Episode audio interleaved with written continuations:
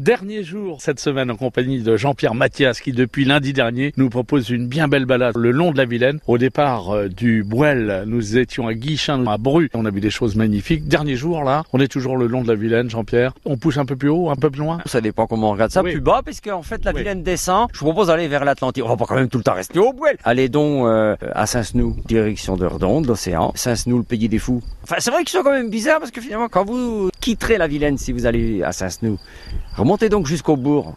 Vous vous demanderez si vous êtes rendu en Ukraine ou si vous êtes encore en Bretagne. Parce que l'église de Saint-Senoux, elle a un clocher à bulbe. Un peu comme celle de Cornu, mais pas pareil. Un peu comme celle de Tressé dans le pays de Combourg, mais pas pareil. Les Allemands, même pendant la dernière guerre, ils avaient fait de cinéma de propagande en faisant des films à partir de Saint-Senoux et de Cornu. Ah ben, ils faisaient du cinéma et en prenant les images ici, comme si c'était là-bas. Je suppose qu'ils racontaient, mais à ce moment-là, il faut quitter un peu la Vilaine pour aller au bourg, et ça vous fait une belle petite balade. Le bourg est charmant, il est habité avec des gens charmants, ils tiennent un bistrot charmant.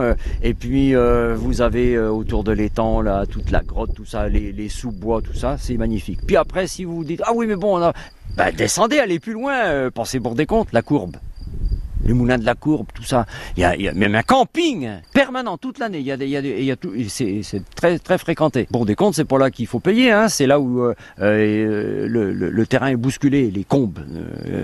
Bon. Et ce bourg appartenait à des comtes, non. Alors, mais non, là aussi c'est le problème des noms qui changent, dont on ne comprend plus le sens. Mais là, ce sont les comtes, Bourg-des-Comptes. Oui, maintenant on pourrait croire. Oui. Mais on ne sait pas trop d'où que ça vient. Oui, là, effectivement, parce que la toponymie est une... D'abord, je ne suis pas un toponome, hein, ni un toponomologiste. Mais enfin, la courbe, là, il y a des belles balades avec le moulin, autour de la Vilaine. Effectivement, si vous allez dans le bourg, vous retrouverez des maisons anciennes qui sont un petit peu différentes de celles que vous aurez laissées sur le Boël Pont-Réan. Là, vous ne trouverez plus des maisons en schiste rouge, vous trouverez du grès. C'est un petit peu...